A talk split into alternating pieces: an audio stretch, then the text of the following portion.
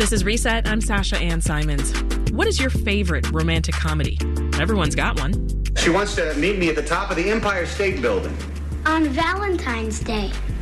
Oh, it's like that movie. It was a dance. Hoop-de-doo. Didn't mean anything. And why'd you almost kiss me? My family's much like anybody else's. Mm-hmm. There's half of them that you love and respect, and then there's the other half. Which half am I meeting? And don't forget, I'm also just a girl standing in front of a boy, asking him to love her.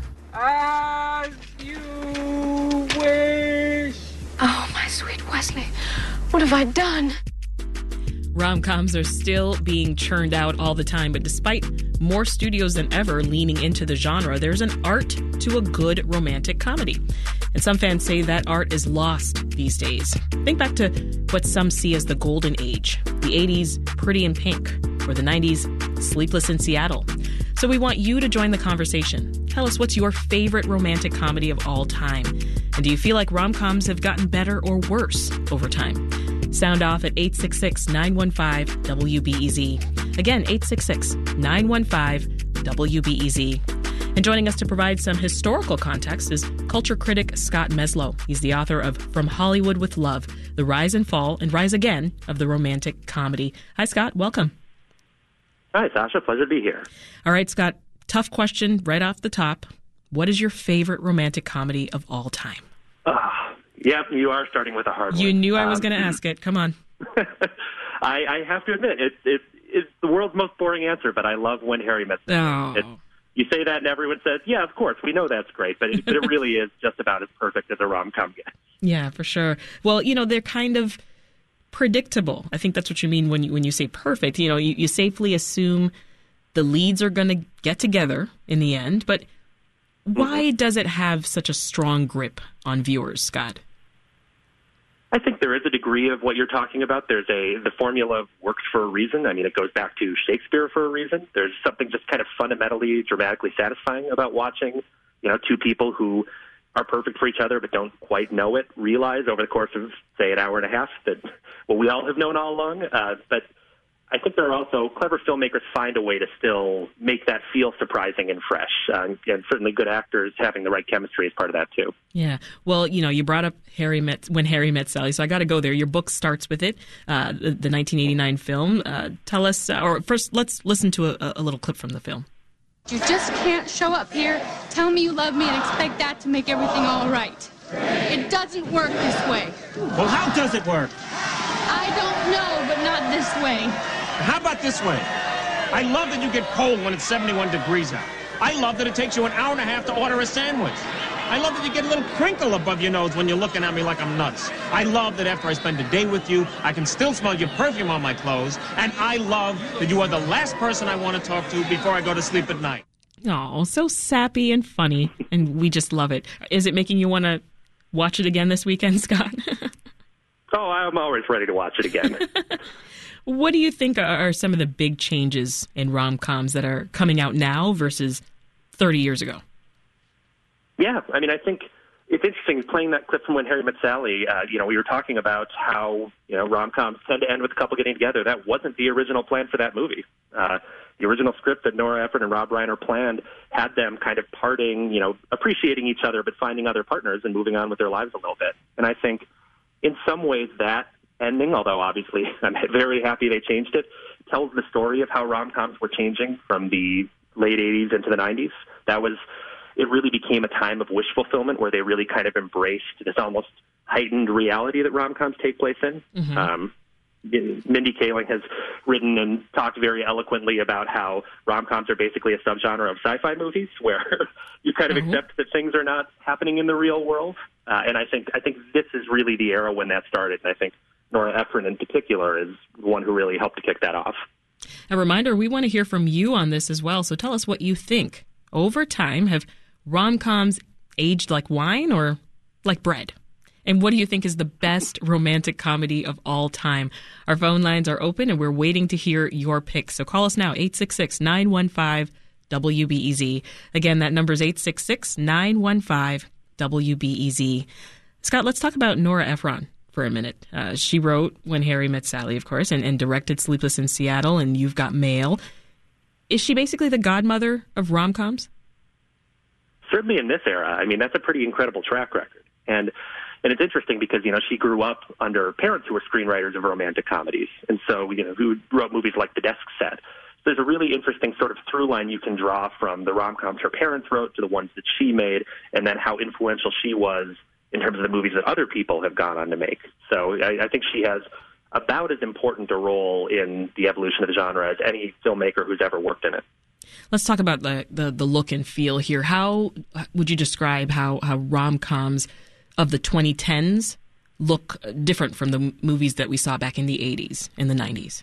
Oh, that's a that's a really interesting point of comparison. Uh, it, it's part of kind of a broader trend that was happening across Hollywood. Uh, I think there's there's a degree to the literal visual design of these movies that again, and especially when they all started being set in New York, when everybody was working in architecture or journalism, because all of these rom-com tropes really became entrenched in the 90s and 2000s. Right. There's this kind of squeaky clean aesthetic. Um, things get very very kind of bright and colorful. I think again, you really associate that with Nora Ephron. The look of her Manhattan is kind of perennially autumn, and everybody's in blazers and sweaters and has beautiful hair. Yes, it's so again true. part of the broader fantasy that rom coms are selling. That you can sort of you can imagine yourself in this sort of idealized version of New York and kind of a constant, perfect twilight. Yeah, for sure. Well, let's hear from a caller who's been standing by. Here's Glenn in Geneva. Hi, welcome to Reset. Well, thank you. Uh, thank you for taking my call. So you like romantic comedies, I hear, and I want to know about your favorite. Well, my favorite would be Crazy Stupid Love. Wow. Why? Why? Uh, it works on uh, many levels. It has all the classic elements. It has a romance gone bad. The basis of the movie is an, a couple at a certain point of their life who are their marriage is in trouble, and then you have their daughter who meets a fellow who she at first is not at all attracted to, and of course, as is the formula dictates, they end up getting together, and it's it's wonderful. And then on the other end of life, there is a young man uh, falling in love for the first time uh, completely split, smitten with a girl that's a few years older than him. And, uh, you know, we go through that romance as well. It's got a wonderful cast. It's funny. It's, Yeah. um, it's touching. I, I just think it, uh, it uh, has something for everybody. Yeah, I think you're right. Crazy Stupid Love from 2011, certainly a, a great film. Thank you, Glenn, for, for sharing that one. Uh, Scott, he has a point. Do you think the 2010s was this last uh, of the golden age of rom coms?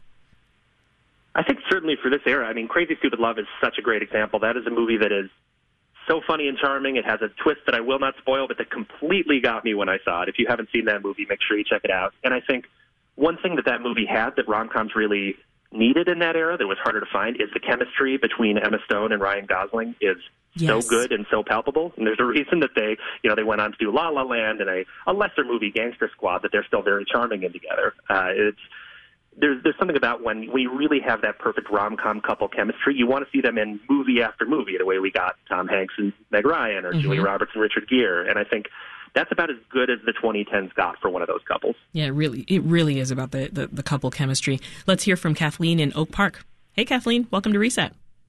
Hi there. So my favorite romantic comedy, and there's a little bit of drama mixed in, is from 1990, and it's called Truly, Madly, Deeply. Oh, yes, I remember that one.